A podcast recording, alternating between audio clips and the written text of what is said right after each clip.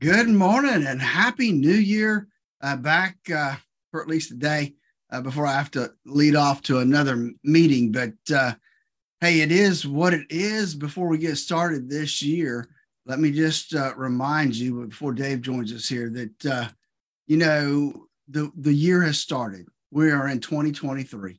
And if you plan on retiring, especially in the next two to five years, it's vitally important that you make sure that you know how much risk you have in your current portfolio. Give us a call, 863 382 0037 to schedule your core retirement design. Hey, with that, we've got Dave coming up next. Time to check in on money this morning up in Wall Street. What are they doing to you today? I'll do a little spoiler. So far, they're getting kind of nice to you for the first trading day of the year. Let's check in with Phillip Statler from Statler Financial Services, who is here to uh, quantify exactly what went wrong last year and what's likely for this year ahead. Phillip, good morning. How are you? Hey, good morning, Dave, and happy new year as we get to the first trading day of It's uh, about time. 2023. Imagine yep, that. Yep, you know it's it's funny. Uh, back 400 years ago, they used to figure when you needed to let blood, uh, they used leeches. In 2022, I guess it was just, hey, put some money in the stock market. You'll get a bloodletting, won't you? Uh, yeah, definitely uh, seems to be that way. Um, at least looking at uh, you know some of the returns for the year, definitely um, that direction for sure. It was a. I was doing a I was doing an approximation yesterday, kind of on the fly while we were uh, while I was soloing, and uh, I was the, probably the poster child of the whole bunch. And we're looking at the Nasdaq exchange full year return in 2022. If you thought you were being really adventurous by investing all your money in Nasdaq, you had a really crummy year. You lost about 30% from January 1st to December 31st, right? Yeah, actually, you're down 33.1% uh, in the NASDAQ. And the NASDAQ, you know, Dave, the first time since 2020, not 2020, since 2000, 2000. That's a long time ago, right? Mm-hmm. This is the first time we've had four negative quarters for the NASDAQ. Lordy, Lord. And, and, you know, we've been saying it all along because those tend toward being the growth stocks. They're more debt sensitive. So all anybody at, at the Federal Reserve needs to do is, uh, instead of saying gesundheit, saying interest rate increase to a sneeze, and NASDAQ goes crazy. And we just kind of proved that principle this year in spades, didn't we? Yeah, we, we really did. You know, it, it um, one of those things where, the, you know, it's a, is a ter- terrible year for the NASDAQ. Um, and, and, the question is, is it over? How much more do we have to go? Do we have any to go? You know, we still have a lot of naysayers out there that think, you know, 2023 is just not going to be a good year um, because of inflation. You know, you got the FOMC meeting minutes coming out this week. Um, and that may give us some indication, uh, Dave, what we've got to look forward to in uh, in 2023. Yeah, this may very well be one of those, uh, you know, Fed minute weeks in which it could actually be a positive because with that back off to a half a point, which everybody said was too much anyway last month, if they get the feeling from the minutes uh, that the even the hawks that were on the Federal Reserve Open Market Committee last year, if they even see that, well, maybe we've done enough for a little while, that might be a real good positive market mover on Wednesday afternoon. I think it's Wednesday, isn't it? Uh, it is Wednesday. It is Wednesday, yeah. which is tomorrow, right? It's tomorrow. Geez, right? that's right. It's only a four day work week for a lot of folks. it was it was not a fun it was not a fun time whatsoever. The the indication of how bad the stock markets were last year. I found a, a think piece over the weekend on one of my tip sheets uh, that was headed up the new hot investment product savings accounts. You know, when you look at four percent uh, two-year federal bonds, a decent length CD could actually be a halfway attractive investment these days if your long-term view is that things are going to be flat for a while. Well, that, that's true, Dave, because I just pulled up um, the S and P U.S. Aggregate Bond Index. Okay. Mm-hmm. Which is supposed to be safe, right? I mean, bonds are supposed to be a relatively safe investment, right? Mm-hmm. So down 12% last year. Yep. Yeah, that old you you, you have always kind of poo-pooed the old rule of the 60-40 portfolio. Last year was one of those examples of where if you were 60-40 bond stocks, depending upon how close you are to uh, retirement, which is the 60 and which is the 40, that old rule of thumb just don't work no more because last year everybody took a bath on the investment markets, didn't they? They did, you know, they, they really did. The um, the S and P 500, the stock indexes, as well as the bond index, all um, you know, took a took a, a decline last year. So, um, and and they if they continue to raise interest rates, that number can continue to go down. Absolutely, and, and you know the interest rates, you know, they they affect so much more than we give them credit for. Like we talk about Nasdaq all the time, but yeah, uh, looking at the bond rates and whatnot, that uh, was kind of a, I saw it almost as a lighter side. But after all those years of my father-in-law having put too much money in CDs, complaining about quarter percent interest rates, now all of a sudden savings accounts at the very least are almost looking attractive compared to uh, compared to equity investments. They actually are on the short-term basis. Uh, the good news that comes out of that is law of averages. Uh, the S&P had its worst year since the financial crisis back in 08. You, we were talking about how Nasdaq was down by a full third. Statistically, statistically only, the odds are in favor of this being at least a decent year because, uh, according to J.P. Morgan, anyway, uh, the major indexes have been positive in 32 out of 43 years, and the S and the P and the S and P and the Dow have never, in their records anyway, had two consecutive down years. So this might be a time to think, okay, I got a few extra bucks. Maybe early in January might not be a bad time to make a shift. You know, one of the things I learned early on, Dave, is you never say never, right? Never say never. Mm-hmm. Um, and and maybe maybe it won't happen, but um, and statistically it won't happen. But but uh, you know, again, to say it's never happened um, doesn't mean it won't happen. And so we've got a lot of headwinds coming into 2023. Yeah, you did hear me talk. The odds, I didn't. Frankly, if I had some spare money, I'd wait until the recession that we're all almost certain is going to happen somewhere and put the money in right at the bottom because that'd probably be the best investment at the moment if I had free cash, wouldn't it?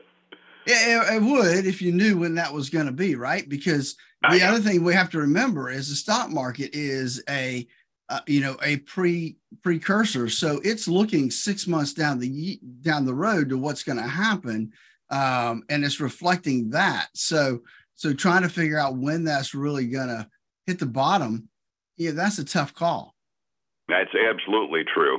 This week is going to be eventful. I mean, we uh, referred to the Open Market Committee meetings uh, minutes tomorrow afternoon, but this also, given it's the first week of the year and the first week of the month, we're going to get our usual deluge of employment news, which also could, at the end of the week, when we get those full federal numbers, be one of those good news, bad news situations. If the employment market during December looks unexpectedly hot, we're going to have one of those good news, bad news responses on equity markets. They're going to end up tanking, figuring that means we're looking at more interest rate increases. If we're cooling off a little bit and we have a disappointing Christmas season from an employment standpoint, that's going to be one of those times where it could be good news, meaning the inflation control measures are having some effect on the employment market. It, it's got a potential to be a weird week ahead of us, doesn't it? It does. You know, starting off with actually this morning, um, you know, mm-hmm. at 10 o'clock, we get a, a, construction spending number. And, and I think right. that one, you know, that's that's an important number there. Um, and then you're right. We've got, you know, Wednesday, you've got the FOMC meetings. You also have the job openings number coming out. Um, Thursday is, you know, the normal jobless numbers, but we also have the ADP employment report coming out on. Is uh, that uh, due tomorrow morning or Thursday? Thursday, Thursday, they're doing it this time. Yeah, okay. Thursday morning at eight fifteen is when it's supposed to come out, uh, and then Friday. You're right. Friday is uh, is basically jobs day from all over the place. Right? It's non-farm payrolls. It's the unemployment rate. It's the hourly average hourly earnings. Uh, but we also have factory orders coming in Friday about 10 o'clock. That one's going to be True. a big number.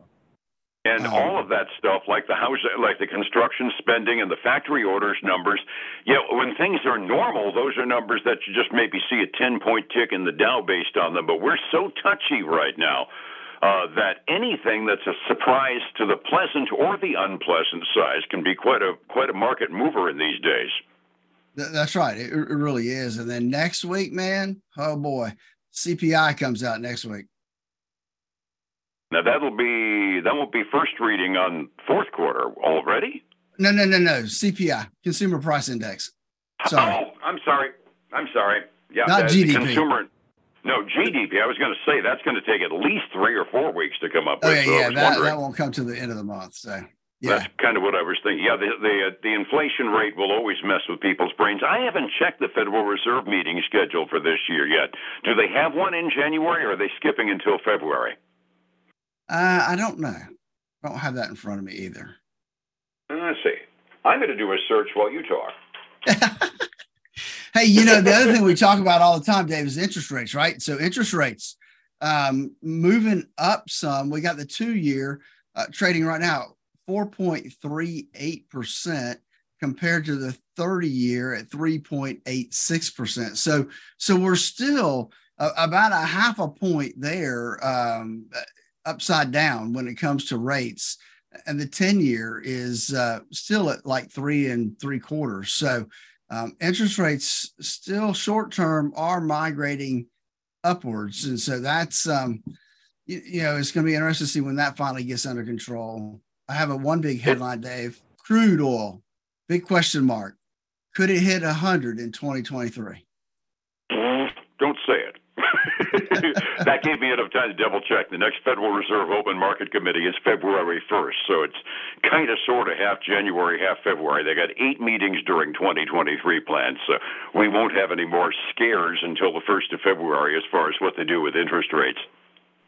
Yeah, unless you know that the minutes could come out and give us maybe some indication, but um, you're right. Until they actually get back together, and it will be a new board in February, right? February first will be a new board of of, uh, of presidents, and so we'll see what they have to say. And that's, that's something we've alluded to now for the, about the last three meetings. Uh, there has been a change in membership, and the conventional wisdom has kind of a shift toward a more dovish stance as far as the history of the uh, governors that are going on the voting positions, in contrast to the ones that are going off, which gives Wall Street a little bit of optimism that maybe, just maybe, they're going to uh, give us a chance to let all the interest rate increases from 2022 bake in before we start going crazy again. And that would be a nice change of pace. Um, for sure because let's face it interest rates have ticked up significantly in 2022 and uh, it would be nice for a little relief in 2023 at least starting out to see what those interest rates are finally going to do to us and and how much they've slowed down the economy i, I got to yep. think that it, it slowed it down significantly in 2022 Absolutely. Setting the table for the morning to see what we're doing today. Friday was a minor off day on Wall Street. I mean, it's weird when a 73 point drop in the Dow is considered minor, but relative to what we've seen over this past year, that's almost hold steady. The Dow was down by about 22 hundredths of a percent.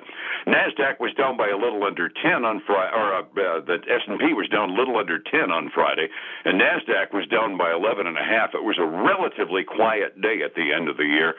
What are we looking at this morning, 45 minutes early? Any good news to add? I got some green ink this morning starting off the uh, 2023. Um, now, if we can close that way, it would be great as well. We got the uh, S&P 500 up almost six tenths of a percent. That's about $22. The Dow is up four tenths. That's $135.